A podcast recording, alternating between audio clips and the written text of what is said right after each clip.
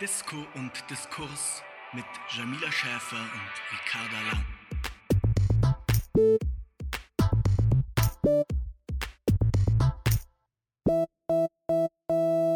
Hallo ihr Lieben und herzlich willkommen zu Disco und Diskurs, dem Podcast von Jamila Schäfer und Ricarda Lang.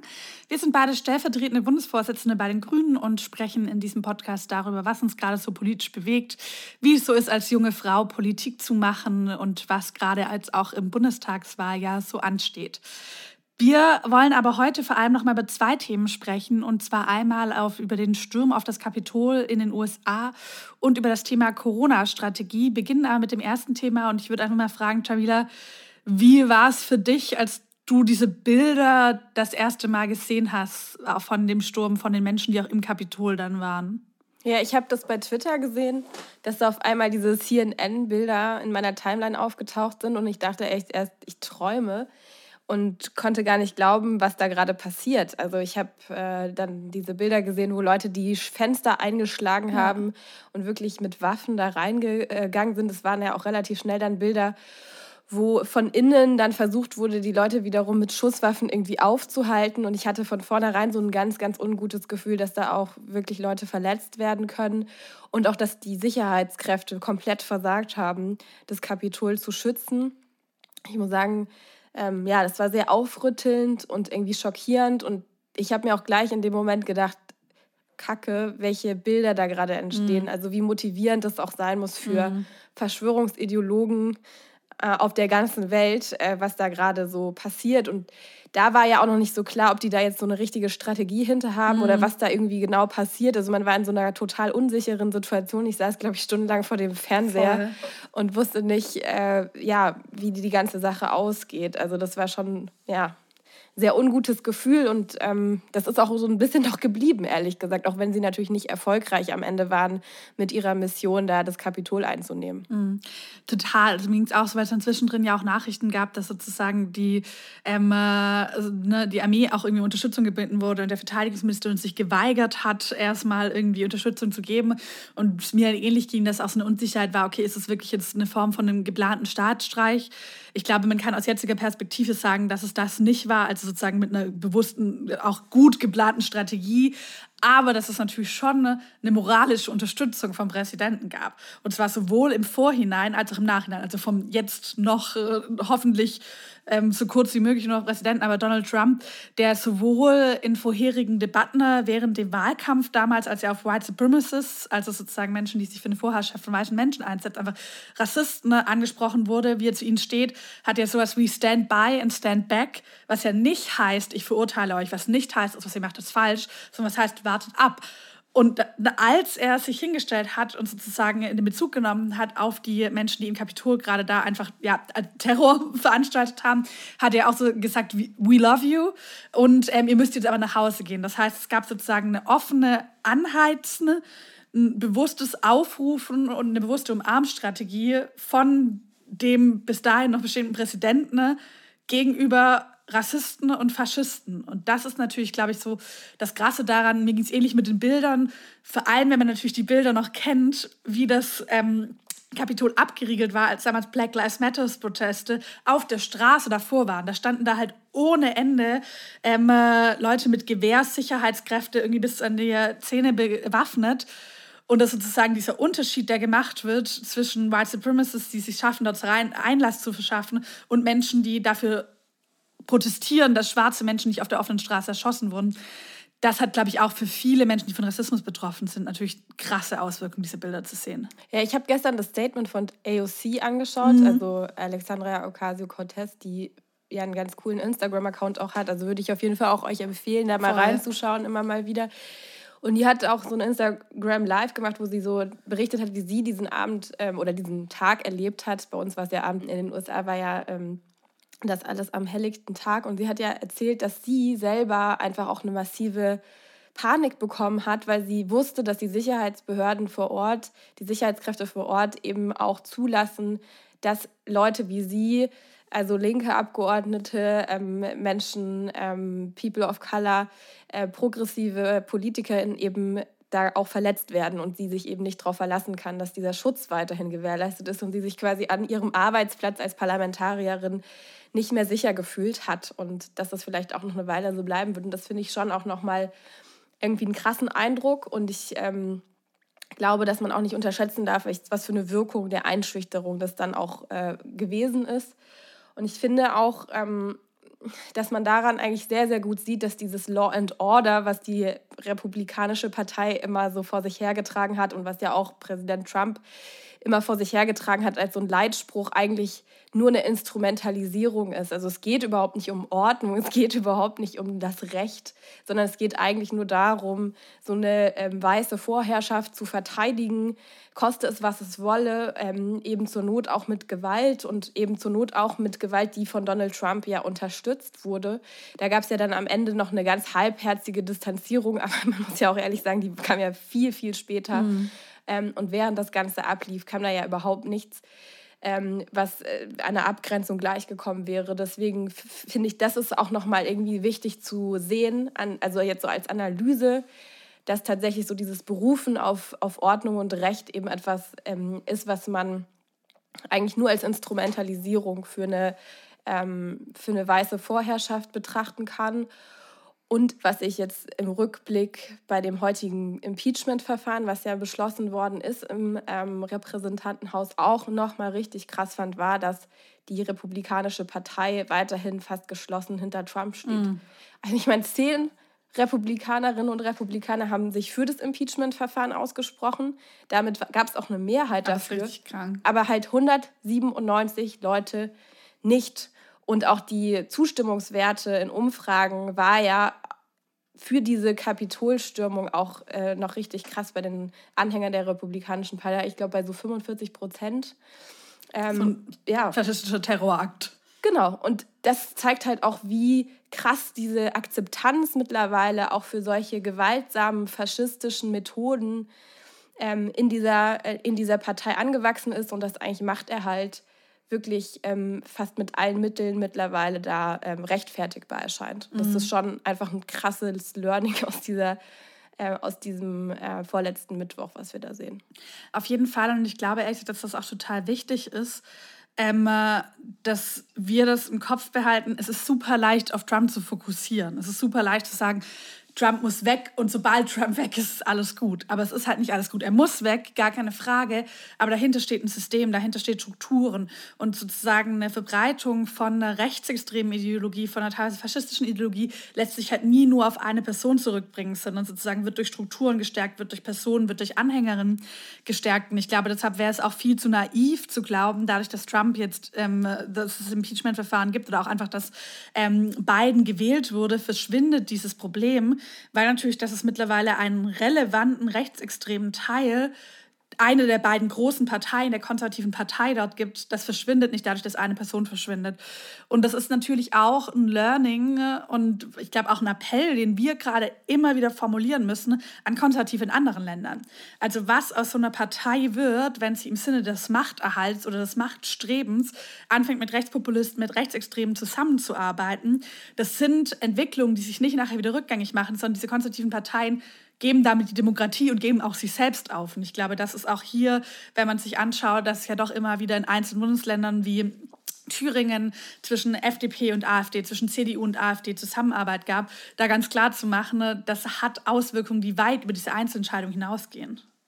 Genau, und ich glaube, deswegen ist es auch immer so wichtig, Politikerinnen und Politiker, die halt offensichtlich nur noch an ihrem eigenen Machterhalt interessiert sind und nicht mehr an der Substanz von Politik, auch wirklich keine Macht zu geben. Ja, mhm. Weil das einfach eine Instrumentalisierung, ein Machtmissbrauch ist, der am Ende dazu führt, dass auch solche Mittel ähm, dann in Erwägung gezogen werden können. Und ich glaube, das ist auch irgendwie im Hinblick auf ähm, alles, was in Europa passiert, total relevant. Ich meine, da sehen wir ja auch, und das fand ich zum Beispiel auch an dieser Debatte ähm, die dann Außenminister Maas aufgemacht hat, so ein bisschen unglücklich. Marshallplan. wir brauchen jetzt einen Marshallplan für die Demokratie in den USA und Deutschland kann da auch ein bisschen mithelfen und wir können auch noch was bei uns machen. Aber durch diesen Begriff Marshallplan ähm, ist natürlich total hinten runtergefallen dass es jetzt nicht ähm, äh, so ist wie der Marshallplan, den es damals gab von den USA für äh, Deutschland, was einen Krieg angezettelt hatte und irgendwie Geld gegeben wurde für den Wiederaufbau ähm, wo ja vorher gar keine Substanz da war, sondern es müsste ja jetzt eher darum gehen, die Demokratinnen und Demokraten, die es ja in den USA durchaus gibt, zu unterstützen und eben gleichzeitig auch zu gucken, welche Probleme gibt es denn auch ähm, in Europa, in Deutschland. Und wir haben ja eben auch leider eine starke Vernetzung von Verschwörungsideologinnen mhm. und Ideologen. Wir haben auch eine QAnon-Bewegung, ähm, die verbreitet ist in, in Deutschland und in ähm, der Europäischen Union. Und wir haben eben auch ein krasses Problem mit Politikerinnen und Politikern, die auch auf einmal wählbar werden, obwohl ihre Agenda offensichtlich eine substanzlose populistische Agenda ist und sie halt versuchen, mit populistischen Manövern eigentlich nur einem Hochjatzen von Problemen oder auch ähm,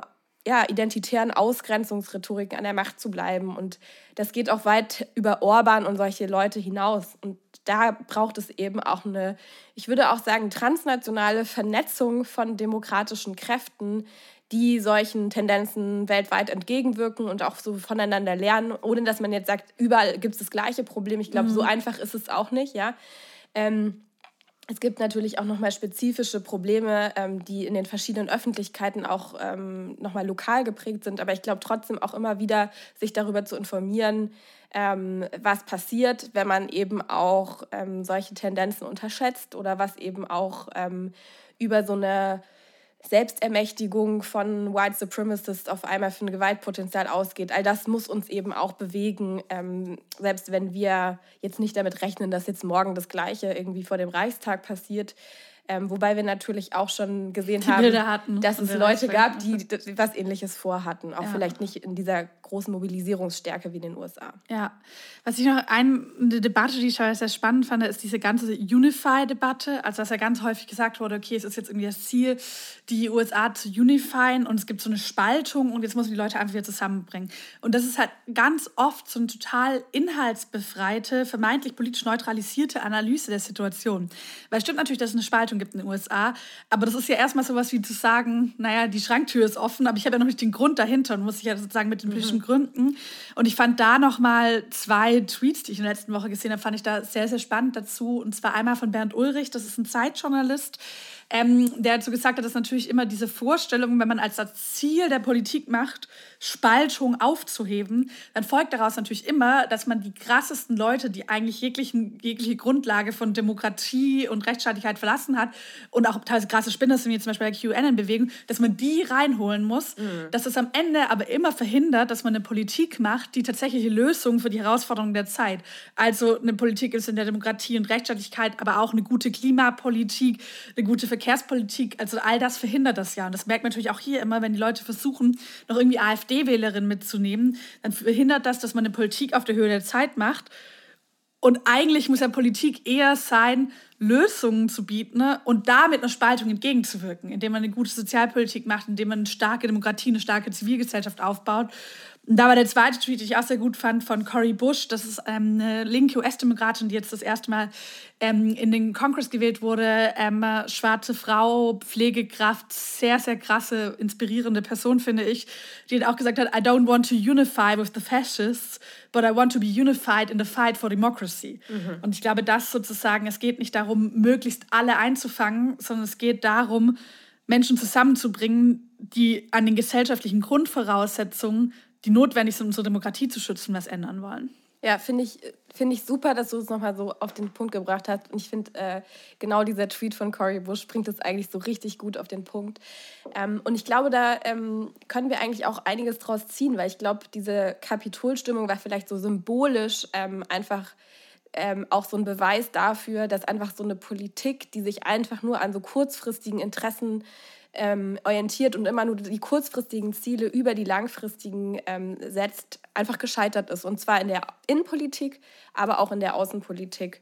Ähm, weil es natürlich auch, also diese Schwächung der äh, US-Demokratie natürlich auch eine Auswirkung auf diese sogenannte Systemkonkurrenz hat, die man natürlich auch so ein bisschen manchmal glorifiziert, ähm, dass jetzt quasi die Demokratie des Westens gegen die autoritären ähm, Staatskapitalismus der bösen Chinesen kämpft. Ich, also in dieser Zuspitzung teile ich diese Analyse auch gar nicht, weil man auch immer sehr selbstkritisch aus quasi so einer sogenannten westlichen Perspektive auf die Errungenschaften und auch Nicht-Errungenschaften ähm, dessen gucken muss, dass wir sozusagen als demokratische Verfasstheit unserer Staaten ja auch äh, begreifen. Aber trotzdem gibt es sozusagen ein innenpolitisches und außenpolitisches Scheitern dieser kurzfristigen Orientierung an so rein kurzfristig ähm, ähm, gesetzten Zielen, die auch ganz oft einfach eine Partikularinteressen ähm, dienen und eben gar nicht so eine langfristige Perspektive. Wo wollen wir eigentlich als Gesellschaft hin? Was ist überhaupt die Voraussetzung, um unsere Demokratie auch in der Zukunft noch lebensfähig zu halten? Und auch so ein ähm, rauskommen aus so Silo-Debatten, das machen wir dann halt in der Außenpolitik, das mhm. machen wir dann halt in der Innenpolitik, das machen wir halt in der Klimapolitik und das machen wir jetzt in unserer Sozialpolitik. Nee, das muss ein Gesellschaftsentwurf sein, den wir auch gemeinsam über Politikbereiche hinweg als Gesellschaft diskutieren und halt natürlich auch wertebasiert. Also quasi mit der Grundlage, dass wir zum Beispiel alle Menschen gleich, als gleichberechtigte Individuen betrachten und auch die ähm, Strukturen unseres Handelns, unseres Wirtschaftens nach menschlichen Bedürfnissen mhm. ausrichten und gemeinsam verhandeln, was die sind und auch versuchen dabei, ähm, Machtstrukturen, die verhindern, dass bestimmte Interessen auf den Tisch kommen, zum Beispiel von ärmeren Menschen ähm, oder auch Menschen aus Weltregionen, die sowieso schon total ähm, unterprivilegiert sind, dass wir das auch ausgleichen. Und ich glaube, da müssen wir auch mal wieder hinkommen, ähm, dass wir das aushandeln, weil nur dann ist auch dieses Ziel, dass wir Demokratie auch noch in diesem Jahrhundert erhalten, überhaupt äh, möglich. Und mhm. ich glaube, da müssen wir mal wieder davon wegkommen, dass wir jetzt auch dieses ähm, Happening in den USA so als rein außenpolitische Frage ja, verhandeln, ja. sondern es, es geht quasi um den Kern von Demokratiefragen und wo wir eigentlich als demokratische Gesellschaften hinsteuern wollen in den nächsten Jahrzehnten. Ja. Ich finde es so spannend, weil es eigentlich schon so ein perfekter Übergang zu unserem zweiten Thema, weil ich glaube, so voll viel davon lässt sich ja auch gerade darauf anwenden. Ne? Sozusagen, wenn wir uns überlegen, wie geht unsere Gesellschaft in Deutschland, aber auch wie geht die Weltgemeinschaft gerade mit Covid um. Also ich glaube auch hier einmal dieses Maßnahmen nicht zu Ende zu denken. Die Frage von, wie verschränken wir Maßnahmen zusammen und was ist eigentlich unser Ziel? Also wohin wollen wir eigentlich als Gesellschaft? Und ich finde das ganz spannend, weil ich habe das Gefühl, dass wir gerade es viel zu wenig schaffen, diese ganzen Covid-Debatte, mal zu sagen, ne, das Ziel ist doch eigentlich, dass niemand mehr an dieser Krankheit erkrankt. Und dann müssen wir davon ableiten, als wenn wir sagen, es gibt eine Form von einem Primat der Gesundheit, das Menschenleben ne, als sozusagen auch ein Ausgangspunkt von politischem Handeln, dann zu sagen, dann muss unser Ziel eigentlich Zero Covid sein. Und dann müssen wir uns natürlich überlegen, was bedeutet das und was bedeutet das für konkrete Lebensrealitäten. Ich muss sagen, ich habe mich diese Woche krass aufgeregt ähm, über diese Entwicklung in Bayern. Das ist jetzt ab mhm. Montag. Dort eine FFP2-Maskenpflicht gibt ähm, im ÖPNV und im Einzelhandel. Und das heißt ja, also ne, das, ich finde das sogar eigentlich gut. Also ich finde, wenn man genug Masken zur Verfügung stellen würde, wäre das eine richtige Maßnahme. Aber es sollen privat dafür diese Masken bezahlt werden. Und bei Hartz IV zum Beispiel sind 2,50 Euro in der Woche, äh, im Monat vorgesehen für solche also rezeptfreie medizinische Erzeugnisse, ist es glaube ich. Davon kann man sich mittlerweile nicht mehr, mehr eine Maske kaufen. Die Preise stellen auch immer mehr in die Höhe. Und da fragt man sich, okay, was sollen arme Menschen machen? Vor allem die, die trotzdem noch zur Arbeit fahren müssen, ne? weil man sich eben beim Homeoffice nicht mit den Unternehmen anlegt. Und das fand ich aber zum Beispiel ganz spannend, weil ich so gemerkt habe, also ich habe es auch sehr klar kritisiert und du ja auch. Ich glaube, wir beide auch auf Social Media sehr viel. Und dann kamen aber sozusagen auch wieder viele Antworten, die so waren, ja, du hast recht, das ist eine total dumme Idee und sowas, die aber wieder in die andere Richtung gingen. Diese ganzen Covid-Sachen sind zu hart, also die Maßnahmen sind zu hart für arme Menschen. Ne? Und so ein bisschen, als ob man sich entscheiden müsste, entweder macht es eine Politik, die die Lebensrealitäten mhm. von Kindern, von Familien, von armen Menschen wahrnimmt, oder man macht harte Maßnahmen und dass wir eigentlich doch in der Gesellschaft in der Lage sein sollten, Maßnahmen, die weitgehend genug sind, die Pandemie einzugrenzen und trotzdem sozialen Schutz bieten, zu schaffen. Ja, genau das Gleiche habe ich mir diese Woche auch gedacht. Ich habe die ganze Zeit so auch überlegt, was stört mich eigentlich an dieser Diskussion gerade die ganze Zeit. Und ich meine, auf der einen Seite stört natürlich, dass wir obviously so seit ähm, Monaten immer wieder in den Lockdown gehen und immer wieder feststellen, ah, schade, die Maßnahmen haben nicht ausgereicht. Und ähm, auch jetzt gerade mit dem Aufkommen dieses neuen Virus, also dieser mutierten Variante des Virus, die sich sehr, sehr viel schneller ausbreitet und ja jetzt auch schon hierzulande vorzufinden ist, hat man so das Gefühl, das ist irgendwie völlig aus dem politischen Diskurs verschwunden, was man jetzt eigentlich da als ähm, vernunftgeleitete Antwort drauf geben muss. Weil man muss ja einfach mal anerkennen, da gibt es eine harte Krise und auch mal definieren, was jetzt eben genau das Ziel ist. Und das bleibt halt eben total aus Und ich glaube, genau das Problem ist eben dieses Gegeneinander ausspielen von, ja, auf der einen Seite Demokratie und Empathie und den Leuten nicht so viel zumuten, weil es ja auch eine schlimme Situation ist. Und auf der anderen Seite eben einer beherzten, ähm, vorsorgeorientierten Politik, die tatsächlich diese Infektionsketten durchbricht. Und genau dieses Gegeneinander ausspielen ist das Problem, weil es suggeriert, dass es nicht möglich ist, empathisch und faktenbasiert zu handeln. Mhm. Und ich glaube, aber das ist, müsste eigentlich genau ähm, das sein, was wir tun. Und deswegen ähm, finde ich zum Beispiel auch so absurd, dass wir immer noch nicht ähm, die Wurzel des Problems ähm, der Infektionsketten am Arbeitsplatz angegangen mhm. haben. Also da sieht man auch wieder, dass die Prioritätensetzung einfach auch nicht stimmt wenn wir, ja, also diese Maskenpflicht auf der einen Seite einführen, aber nicht dafür sorgen, dass die Leute halt nicht mehr wie die Ölsardinen im ÖPNV ins Büro fahren müssen. Und ich meine, ich habe mir da auch Zahlen angeguckt von der Böckler Stiftung, die halt auch nochmal belegen, dass viel, viel mehr Homeoffice möglich ist, als gerade gemacht wird. Es ist nicht nur so eine gefühlte Wahrheit, und ich war selber ehrlich gesagt auch überrascht, dass so viele ähm, noch nicht im Homeoffice arbeiten, weil in meiner Bubble sind eigentlich gefühlt alle im Homeoffice. Also mhm. bei uns in der Geschäftsstelle ist gerade niemand ähm, im Die Büro. wird auch gerade umgebaut. genau, das kommt dazu, aber aber, aber natürlich davor. auch so Total. insgesamt ähm, sind die Leute, mit denen wir jetzt viel zusammenarbeiten und zu tun haben, sitzen immer in ihrem Wohnzimmer äh, bei den Videokonferenzen. Mhm. Deswegen hatte man so den Eindruck, naja, wer ist denn überhaupt noch nicht im Homeoffice? Aber ähm, ich habe dann ganz, ganz viele Rückmeldungen auch auf äh, Instagram bekommen, zum Beispiel von Leuten, die in Unternehmensberatung arbeiten und geschrieben haben, ja, mein Chef lässt mich hier die ganze Zeit noch, noch antanzen. Aber auch viele Leute, die zum Beispiel in der Verwaltung arbeiten, äh, mhm. hatten das Gleiche.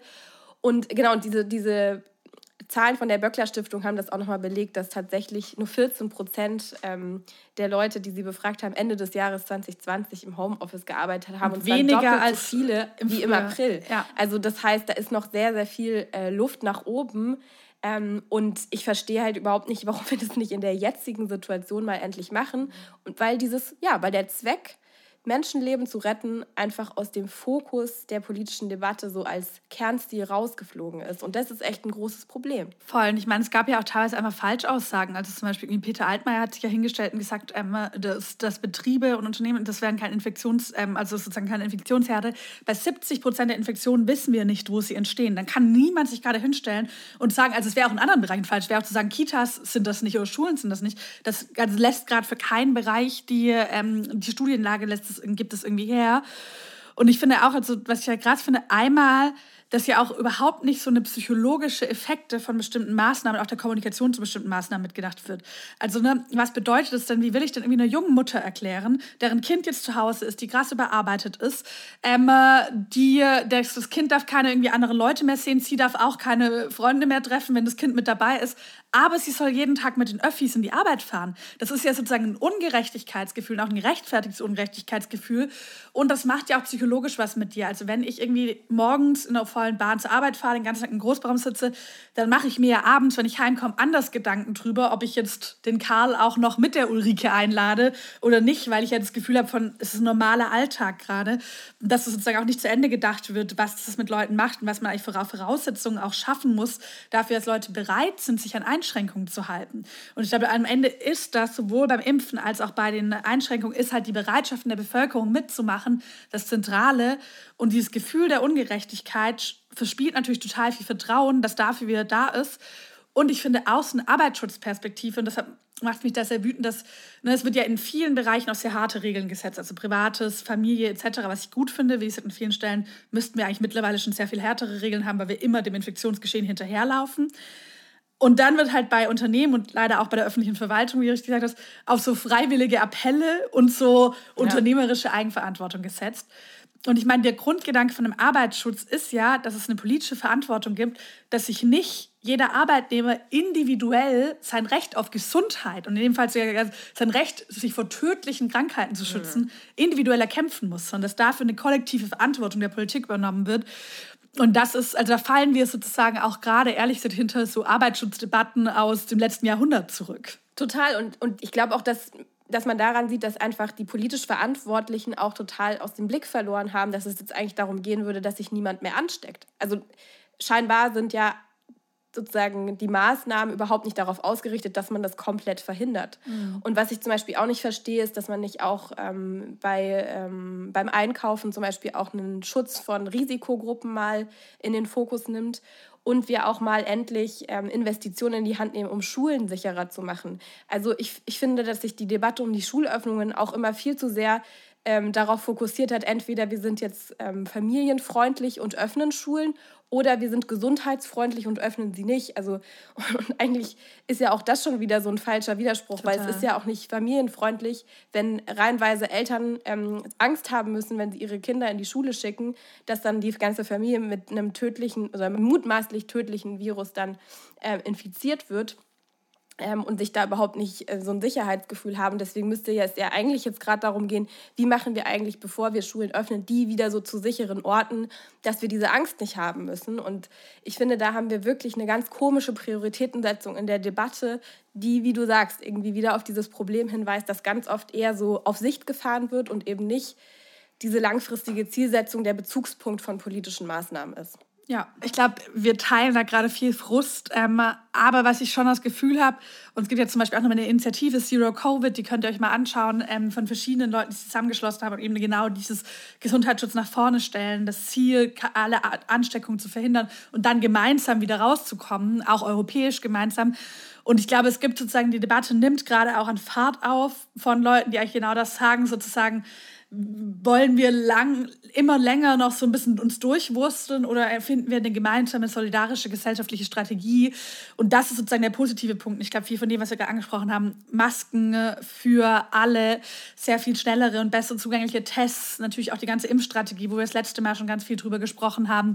Das Recht auf Homeoffice und auch ein Homeoffice-Gebot, an bestimmten Stellen auch das Runterfahren von Wirtschaft, die Stärkung von Pflegenden. Also das sind sozusagen, glaube ich, ganz viele Punkte, die sich eigentlich gerade immer mehr auch zu einer Strategie entwickeln, auch ein gesellschaftlicher Druck entsteht. Und das gibt mir wiederum bei viel Frust, den wir, glaube ich, gerade teilen, auch nochmal Hoffnung. Und da ja, würde ich euch auch einfach einladen, euch zu informieren, euch das anzuschauen und auch einfach Teil von dieser Debatte zu sein, weil ich glaube, es ist eine Debatte, die uns gerade alle angeht und sozusagen da auch Forderungen zu erheben und das sozusagen, dass wir das gemeinsam, das ist keine Debatte, die irgendwie nur in politischen äh, Vorstandszimmern oder sowas debattiert wird, sondern die es natürlich alle angeht und die wir auch alle gemeinsam führen sollten. Genau, also lasst euch nicht einfach von Söder irgendwas erzählen, sondern mischt euch auch in die Diskussion ein. Und ich glaube, man sieht ja auch, dass tatsächlich diese Kritik ja auch dann teilweise doch was bewirkt. Also ich will es überhaupt nicht schönreden, aber man hat ja gesehen, dass jetzt die Landesregierung auch eingesehen hat, nachdem diese Welle der Kritik so krass war zu dieser FFP2-Maskenpflicht, dass sie zumindest ein paar Millionen Masken kostenlos zur Verfügung ja. stellen.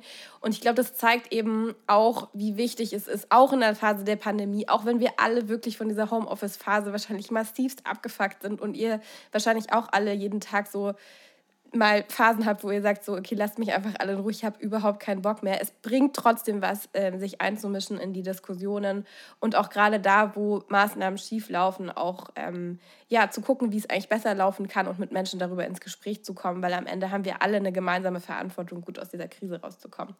Ja, und damit sind wir eigentlich auch ähm, am Ende unserer beiden Themen für heute anbelangt. Äh, wir freuen uns wie immer natürlich auch über euer Feedback, ähm, auch gerne zu weiteren Themen, die ihr gerne ja, noch mal ein bisschen näher beleuchtet haben wollt. Ähm, und schreibt uns auch gerne noch mal eure Eindrücke, gerade zu dem Thema ähm, Kapitolstürmung. Was war eigentlich ähm, euer Eindruck davon? Vielleicht habt ihr auch noch mal Ergänzungen zu den Schlüssen, die wir so daraus gezogen haben.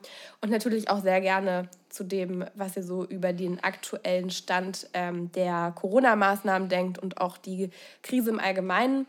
Ja, und ähm, damit äh, hoffen wir, dass ihr alle ähm, noch einigermaßen gesund und gut durch diese ähm, dann doch sehr düstere und äh, fürchterliche Lockdown-Zeit kommt. Bleibt gesund und macht's gut. Ciao. Tschüss.